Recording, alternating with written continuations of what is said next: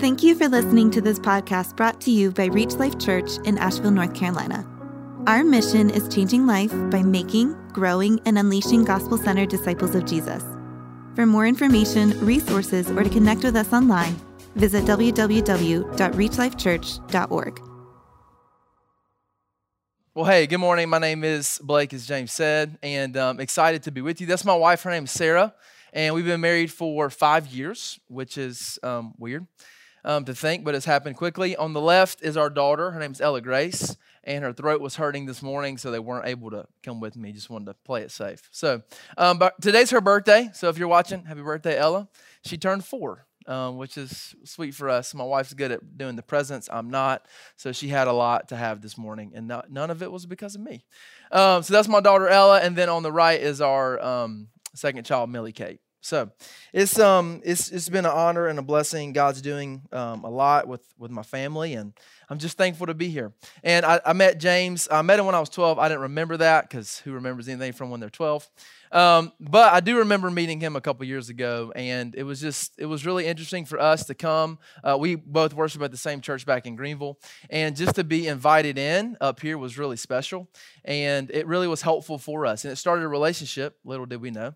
Um, and James has been helpful to me as a young leader, and just to me and Brady as young dads, young people with family, just kind of watching from afar what's been happening. And um, I've actually been watching y'all's church for since it started. And it's just been kind of cool for me to see what God's been doing um, through COVID, through a bunch of challenges, through um, starting this room. I, I, remember watching videos of this room being built, all that. And so it's just interesting to be here. And I just want to tell you that I'm grateful. And so I just want to continue in um, Exodus, is where we're going to be. So if you have your Bibles, go ahead and grab them. We're actually going to start in um, four and mostly live in five, but I do want to start in four. And uh, just to give you an update, if you are new, uh, if this is your first time at Reach Life, me too. So glad to be here. Uh, really, this is my second. But so this is what's happening in the book: is um, the people of Israel have been under um, the rule of the Egyptians for some time. Um, Moses he went away because he killed a guy, had to go away for a while. God gets him, he sends him back in, and he sends him in on this mission to rally the Israelites. And what God is promising is that he's going to bring deliverance. So Moses goes back in. He meets with the elders that we're going to see here in a minute. And the whole goal is that um, God's going to deliver the people from Israel. And here's what we're going to see is that um, whether you're in captivity in Egypt or experiencing a pandemic in Asheville, whether you are um, in captivity under Egyptian leadership or whether you work under a bad boss, right? Whether you're enslaved under Pharaoh or you have a hard situation here, whether there's difficulty in Egypt or difficulty in Asheville, what we're going to see is this question that's going to linger in this passage, and it's this is do we believe that God is good even when things are not? And that's the question that they're going to be faced with is do they believe that things are good even when things are not? So I want to start in verse 4 as a backdrop for what we're going to see in verse 5. So let's read. Uh, in verse 27 is where we're going to be starting. It says this now the Lord had said to Aaron, I'm, I'm reading the NLT. Y'all might not use that normally, so I just realized y'all might be like, what version is he using? Uh, NLT, sorry. So if y'all don't use that normally. Um, now the Lord had said to Aaron, Go out into the wilderness to meet Moses. So Aaron went and met Moses at the mountain of God, and he embraced him.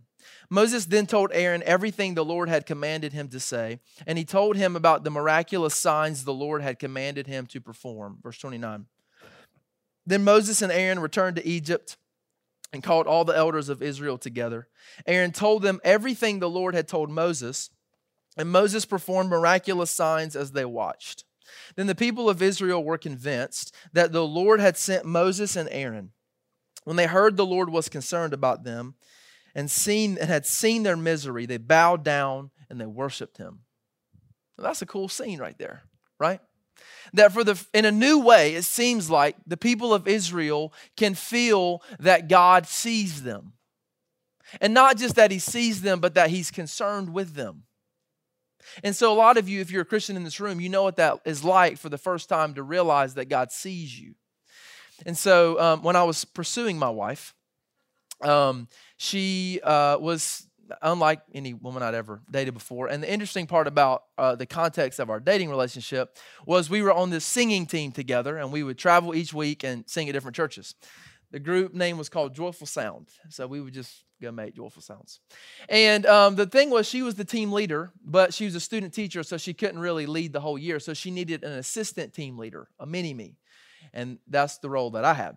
And so, um, what that look like was very difficult things like driving to BI-LO to get the Snickers for the weekend, right?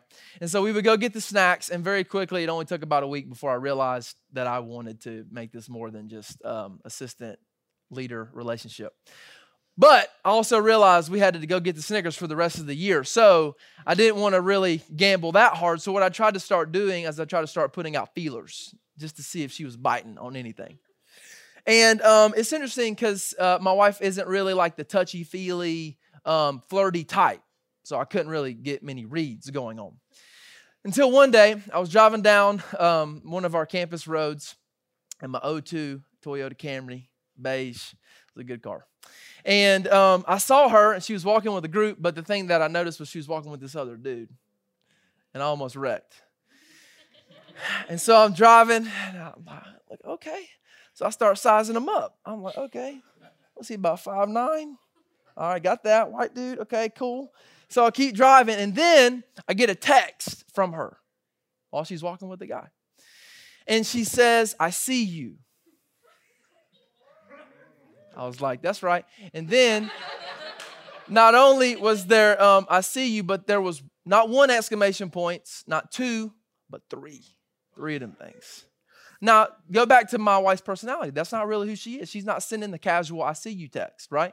So I was like, Jesus, I'm in. This is all I needed, right? and so um, when she said that to me, I mean, it quite literally changed everything about my life, you know? Because this is, here we are, two kids later. But this is what was interesting is, like, I knew when she said that to me that that meant something, that that was going to change the nature of our relationship. And that's happening here for them spiritually is that God sees them and their heart is changed and they bow down and they worship him. And so, again, if you're a Christian in the room, you know what this feels like. Maybe for some of you, you grew up without a father. And so when you met God, he became the first version of a father you had ever had. Or maybe you never really experienced healthy relationships. And so when you came to the church, um, you, you saw you felt that God was seeing you by the relationships he was giving you. Or maybe you've had a great life, but God in his kindness made you aware of your sin and you felt seen by him because he sent Jesus to die for it. So it's this really cool moment at the end of chapter four. It's almost like this mountaintop experience where they are filled with belief. And that's the key word, is that they believe that God sees them. It's not this just this feeling, it's this mindset. They believe that God sees them and they're filled with belief and it calls them to bow down and worship. But here's the hard reality of mountaintop moments. Is that um, is not actually where most of life is spent, right? Most of life isn't spent on top where we have this overwhelming sense of God's presence, where we believe, right? That's not where most of life spent. What usually happens is on the other type, on the other side of a mountaintop experience, um, is a low point or a series of low points. And when we when we hit those low points, it can sometimes make us question everything that we believed back up top. And that's what we're going to see today is that when difficulties arise, the people of Israel start to disbelieve that God is good and they start to doubt that he will actually keep his promise. And a bunch of theologians have read this and asked a bunch of questions that are much smarter than the question that I'm going to ask today. But this is the question that I read when I read this text. Is um, you see them here in chapter four, and they're on top of the world. They believe in God. And then by the end of chapter five, they're going to be in total disbelief total unbelief. And they're going to basically reject God and reject the leaders that He sent. So, this is the question that I ask, and I want us to think about as we study this today is how do they go from chapter 4 being filled with belief to chapter 5 being filled with unbelief, rejecting God? And then I hope we can find ourselves in that question. All right, Exodus 5. After this presentation to Israel, Israel's leaders, Moses and Aaron went and spoke to Pharaoh. They told him, This is what the Lord, the God of Israel, says Let my people go, so they may hold a festival in my honor in the wilderness. Pharaoh says this Is that so? retorted Pharaoh. And who is the Lord Why should I listen to him and let Israel go? I don't know the Lord, and I'm, I will not let Israel go. So, the plan's not really working like they thought it was going to, right? And as I read this, I can't help but think my, my, my four year old, she, um, she's highly verbal, has a lot of words all the time. 7 a.m., 7 p.m., all in between, a lot of words. So sometimes she'll come up to me and she'll say, Hey, daddy, I'm gonna get a snack. I'm gonna go sit on the floor in the living room. I'm gonna watch a show. And then when I get done with that show, I'm gonna come back. I'm gonna get another snack. I'm gonna go back and watch another show. Okay? And I'm like, Is that so? And what this is what I'm thinking in that moment. I'm like, man, she really thinks that she's in charge, right? And she's not in charge. And I say, a snack. You're not you're not having a snack, right? You're not going to watch a show. You can go play with your toys, right? That's my concession. And that's what Pharaoh is doing here. He's just condescending him. He's like, who, who I don't even know who the Lord is much less am I going to respond to him in this moment. And what's interesting is, is Pharaoh thinks that he's in charge, and it's a fair point because he's been in charge for a long time. At least he thinks he has. So you got to think if this leader has been ruling a group of people for hundreds of years, he's probably like, man, it doesn't seem like your God's really worth worshiping because I run this around here. I'm, I've been in charge for a long time. Verse 3 But Aaron and Moses persisted. The God of the Hebrews has met with us, they declared. So let us take a three day journey into the wilderness so we can offer sacrifices to the Lord. If we don't, he will kill us with a plunge or with the sword. So they're switching up their strategy. They're like, all right, he didn't bite on what God said, so let me make this personal. If we don't do it, he's going to kill us. And then Pharaoh replied, Moses and Aaron, why are you distancing the people from their task? Go back to work. Look, there are many of your people in the land, and you are stopping them from their work. So, the personal strategy of, hey, listen, we're really worried if we don't do this, God's going to kill us, that doesn't really work anyway. And it just seems to make Pharaoh rise up a level. And ha- now he has two things to deal with. One, I don't like the Lord, I don't know who he is. And then number two, you're being lazy. Just get back to work. Verse 6 that same day, Pharaoh sent this order to the Egyptian slave drivers and the Israelite foremen, and he said this Do not supply any more straw for making bricks. Make the people get it themselves. So that was seems seemingly their main job was to make bricks. And straw was an important part of that process. Now I looked up the definition and I was going to try to recite it back to y'all. I can't really fully tell you why it was important, but it was important. It helped it, it helped the bricks stay together. So without it, it's going to make their job harder right? And so he's saying, don't get that for them anymore, make them do it. So you got to understand what's happening. God says, Hey, I'm going to deliver you. First, Pharaoh laughs at him and says, I don't even know who you're talking about. Second, he says, um, Get back to your work. And then third, he says, I'm going to make the job harder. And so you're like, um, well, let's read verse 8 first. But still, require them to make the same number of bricks as before. Don't, don't reduce the quota. So don't give them straw, but keep the, keep the expectations the same. And so when you're reading this, especially if you put yourself in the mind of them, they're like, hold up, God, I thought you talked about deliverance. I thought you were going to free us from this. They're like, hey, God, do you see this? You see what's happening? This doesn't seem to be what you're talking about, right? And the promise that you're giving us, it isn't really happening. And so this is um, where I think unbelief is probably starting to set in. This is where I think they're beginning to go from belief to unbelief. And I think it's where unbelief is starting to take root because the plans aren't happening like they thought, and God's promise, promise isn't manifesting like they planned. And here's one idea I think we should consider is that God's promise doesn't always meet our expectations. His promises do not always meet our expectations. And so that's clearly what's happening in this moment. And we're going to see it continue to unfold. And I think what's interesting for us, because we have the same tendencies that they had back then, right? And I think when God's promise doesn't meet our expectations, what can happen is our expectations can then create false narratives that we believe. And here's what I mean by that. As I mean that we begin to believe lies and we draw lines that are untrue. So think about what they're probably thinking. They're probably started with this moment of belief where God loves me, right? And so the next step down is then he's going to deliver me. He's offered that to me. And then what happens is they, they tack a little expectation on, right? And we all do this. So God loves me. He's going to deliver me immediately. and easily. Right? What's happening? Well, they're probably they're just tacking a little expectation on to what God's promised. And it makes sense. It fits in line of what they think is happening. God loves me. He's promised to deliver me, and so he's going to do it quickly. But what happens when we do that is um, our expectation gets disrupted when the plan doesn't go like we thought, right? And then what happens is when that get dis- gets disrupted, we're like, well, maybe God isn't going to deliver me. And I don't actually even know now if he loves me. So, what's happening is we're going from belief to unbelief. And what we do is we add an expectation on to God's promises, and it ends up leading us to false narratives. So, like, just think about us in our context. So, God loves me. He's seen me. I know that, right? And He told me that He's going to provide for me. Why? Because He's a provider. We know that to be true. So, what that means is this is where we tackle on the expectation.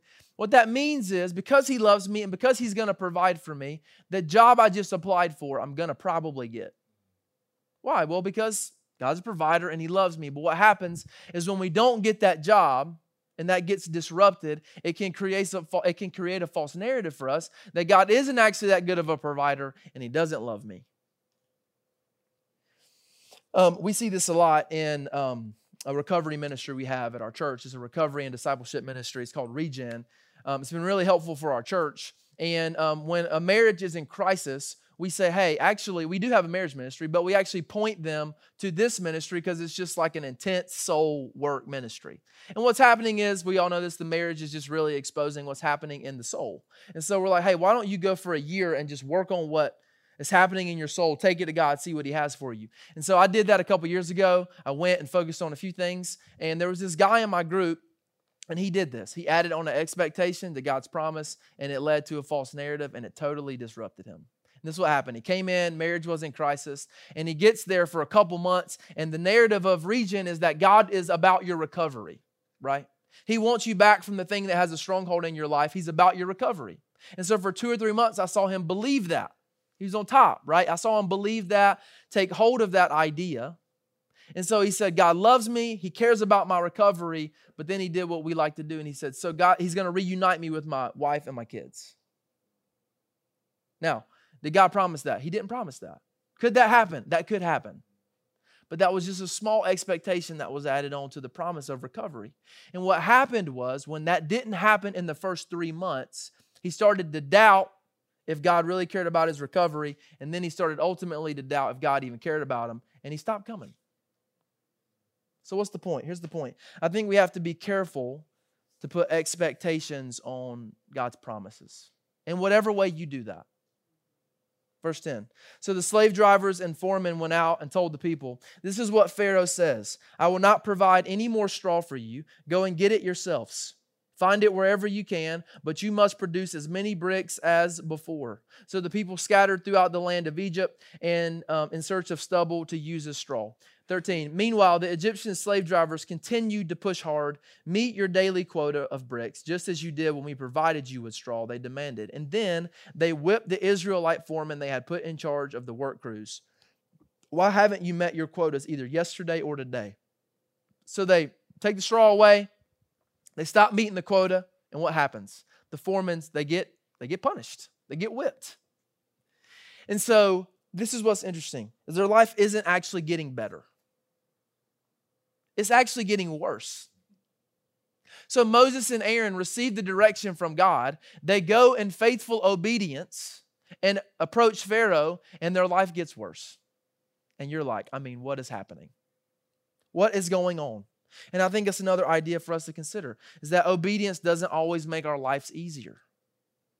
It doesn't always make our lives easier. I mean, think about Moses and Aaron. Think about what they are thinking. They have had for real interactions with God. They know He's real. It's not a matter of immaturity or lack of understanding. Like they've seen, they've had a real interaction with Him. Moses knows that God is powerful. And they've received this direction from them, from God, to go do this thing, and they do it faithfully. And then everything starts falling apart around them. And it no longer feels like the moment where everybody's bowing and worshiping. It doesn't feel like that anymore. And you got to think it's hard for us when that happens, right? When we feel like we're trying to be faithful to what God's called us to do and obey what He's called us to do, and everything gets worse.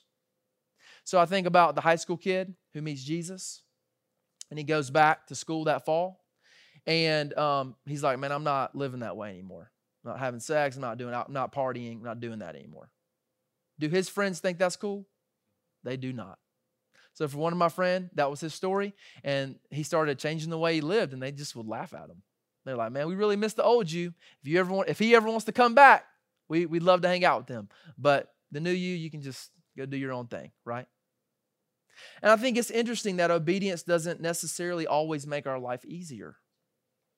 Um, if you're a business, if you're a business owner, when you get saved or God calls you to something and you're trying to obey Him with your business for in a new way. So you're trying to be faithful and, and work with integrity. Here's what's true about that working with integrity is always harder and it's usually more expensive.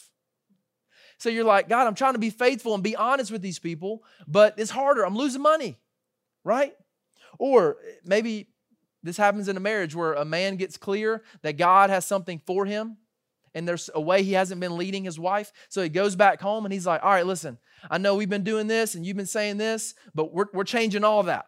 We're about, we, God's called us to something di- different and better, and we're going to change all that. Does the wife just say, Oh, that's such a good idea, honey? No, she's like, What are you talking about, man? We, we got a good thing going here, right? And then sometimes his life gets harder by trying to be faithful and obey. And I think the reason that is helpful for us to think about this is that for those of us who want to follow Jesus, we're going to have to answer hard questions like this is what happens when following Jesus doesn't go our way? Are we still willing to trust him and follow him and believe that he is good? That's the question that they're asking. Verse 15. So the Israelite foreman went to Pharaoh and pleaded with him. Please don't treat your servants like this, they begged. We are given no straw, but the slave drivers still demand to make bricks. And Pharaoh says, You're just lazy. That's why you're saying, Let us go and offer sacrifices to the Lord. Now get back to work no straw will be given to you, and you will still produce the same quota of bricks. Now, notice this is how you know unbelief has started to set in. Because when things get hard, what are the foremen doing? They're going to Pharaoh. They're not going to God. They're going to Pharaoh. That's how you know unbelief has began to set in. So their unmet expectations have probably created false narratives. They're beginning to doubt if God is good, and their obedience has led to hardened circumstances. And so now what's happening is they're on this downward spiral where they find themselves in unbelief. And instead of going to the one who is in charge, they're going to the one who feels like he is in charge, and they go to Pharaoh. Just a little aside. I think it's interesting. Verse 19. The Israelite foreman could, you, could see that they were in serious trouble when they were told that you must not reduce the number of bricks you make each day. And as they left Pharaoh's court, they confronted Moses and Aaron, who were waiting outside for them. And the foreman said to them, May the Lord judge and punish you for making us stink before Pharaoh and his officials. So just remember, chapter 4, worship service, bowing down, hands up, God is good, right? Chapter 5, they go to their leaders and they're like, listen, we hope God curses you and punishes you. Awesome to hear as a leader, right? And I honestly, this is my favorite verse in the whole passage. I think it's interesting that their immediate response is to go to Pharaoh, and then their second response is to blame the leadership. That when something goes wrong, their second thought is, well, this must be a problem with the leader like clearly something is wrong with the leadership here. That's why something is going wrong. So a couple years ago, I had a um, I was helping just kind of get some student ministry worship started at our church, and God brought us this volunteer. She was amazing, had a lot of passion and a lot of energy, and we were utilizing her in a lot of different ways. And um, so what happened was she came to me. She was a med student. She came to me. She said, "Hey, I, I'm actually about to pick my hours up." And so um, I'm going to have less hours to give. And so she was serving in students and in adults. And I was like, well, great. Actually, why don't you just take the hours you have left and go to student ministry? Because we don't have anybody that can replace you there. If you can just stay there, that would be great. And she said, okay, in the moment, I thought all was good. She came up, she comes up to me about a week later and she says, hey, I'm just really kind of beginning to struggle with um, not being an adult. I really would rather be on adult stage, not student stage. And I said, I hear you. I was like, well, I said, we really do, like, we need you in students. It's not like, I mean, if you wouldn't have had more time at school, I would have never take like I didn't take you all from there, you know. I just need, need you to go one place. Well, um, it was real difficult for her.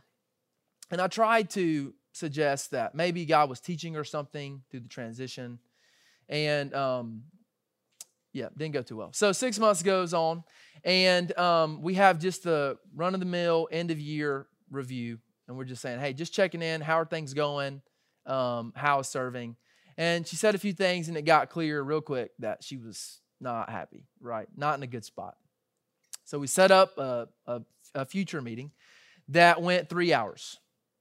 And we get an hour in, and everything felt fine. And then an hour in, it turned. It turned real quick. And we she took me back to that moment six months ago.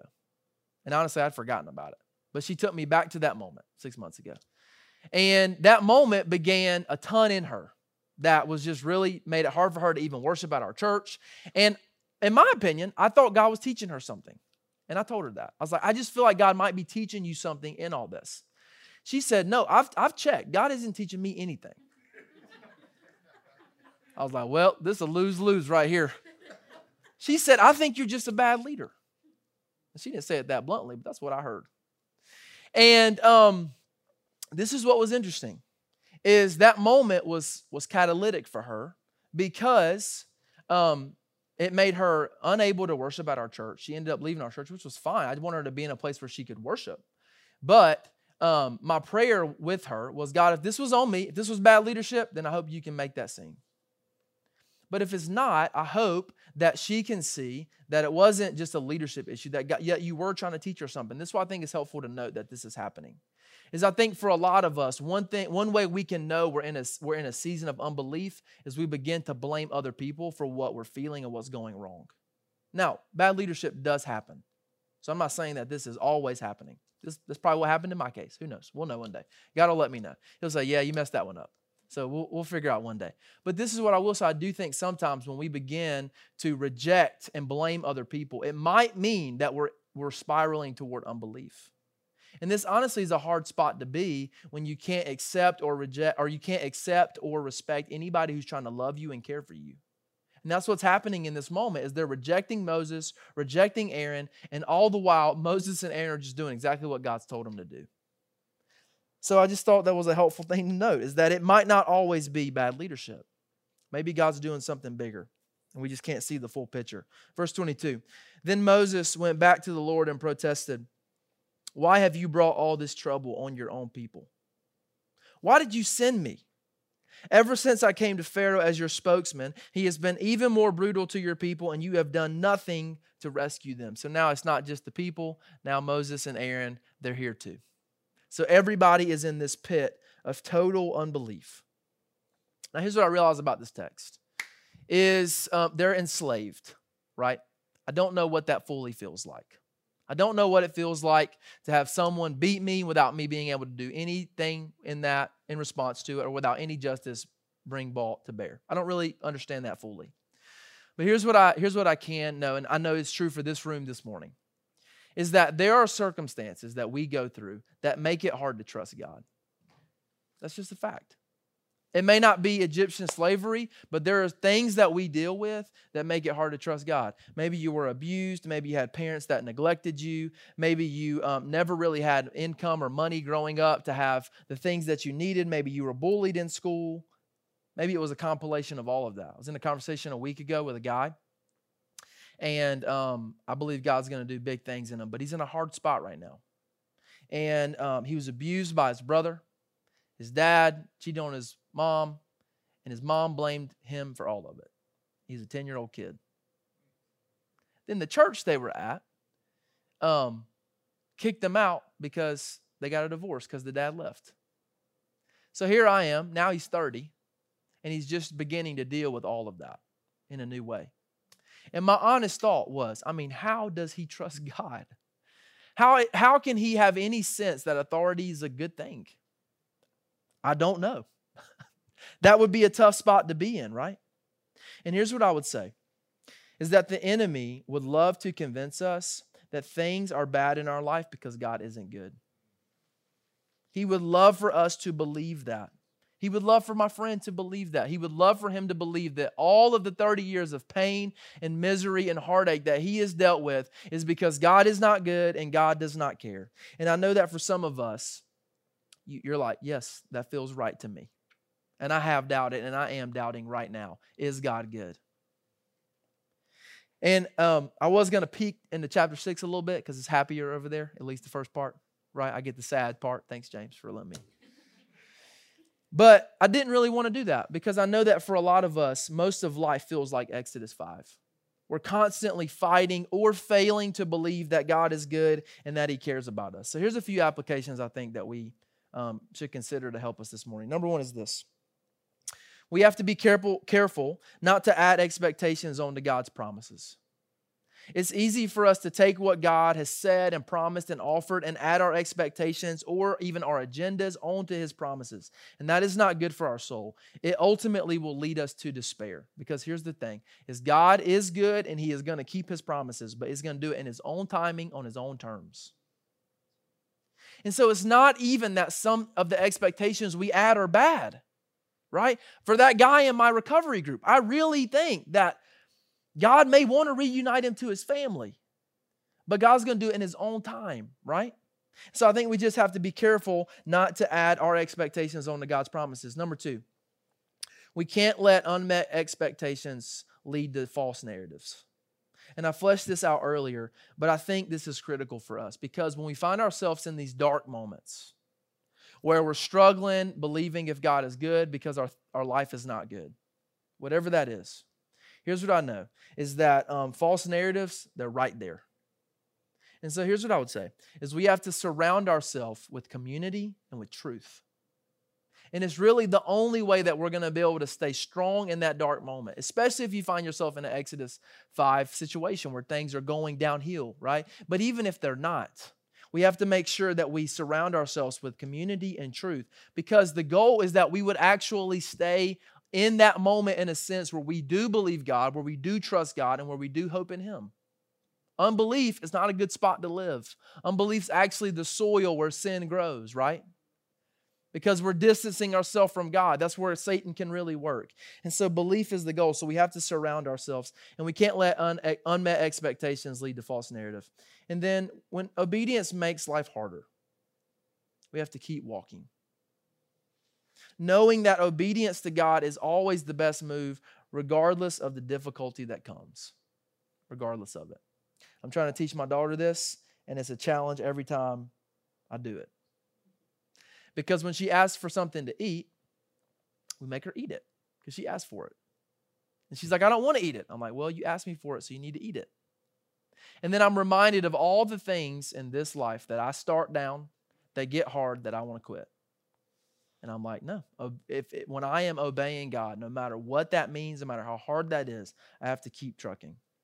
And then, as always, when we when we hear a text like this, and when we relate our suffering and our pain to their suffering and their pain, I think we need to be reminded that we live in a broken world. We live in a broken world. That God is good, but this world is not. It was made good, but it fell and now it's broken, and things don't work like they should. We have experiences that we shouldn't have and things don't go like we plan, and that's a reality of the world that we find ourselves in.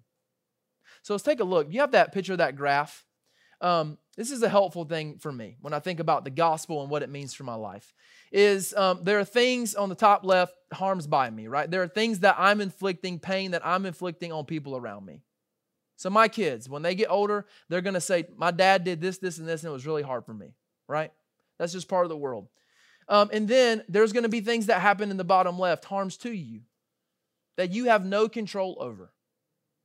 You can't undo them, they've been done to you, and um, God is kind, and it's going to be an act of faith and, and, and, and, to just continue to walk through that. And then there's just the brokenness of the world, right? And I think a lot of times what we find ourselves is we get caught up in this cycle and we draw false lines and we say, well, this world is broken, so God must be broken. But th- the world is broken and God's going to fix it. So I think the thing that I would want you to think about with this is this sometimes harms to you and brokenness of the world, that's just where you're going to find yourself. But the hope is this is that God knows this world is broken. He knows people are harming others, that people are receiving harm, that the world is broken, and he is concerned about its state, and he has plans to renovate all of this and restore what has been lost. And just because this world is not good, it does not mean that God is not good. And there's some mystery in that, some of which I don't fully understand, but it's a truth that we have to hold on to. Is that God is good even when my circumstances are not. And here's a spoiler alert. Um, he's gonna he's gonna bring deliverance in this book. And y'all gonna get to see it. And it's gonna be beautiful and it's gonna be even greater than they would have even imagined. But they don't feel that in Exodus 5. They don't believe that in Exodus 5. But he is going to bring deliverance. And that deliverance that he's going to bring is going to actually point to another deliverance that's going to come later for another group of people that were enslaved to sin and to death. And that deliverance is going to come in the person named Jesus. And here's what I would say that's how we know God is good, is because he was on a rescue mission in Exodus and he was on a rescue mission with Jesus and He has come to take care of our pain. He saw us in it and He is concerned about it and He still sees us. And when Jesus comes, He becomes the Savior who was tempted in every way.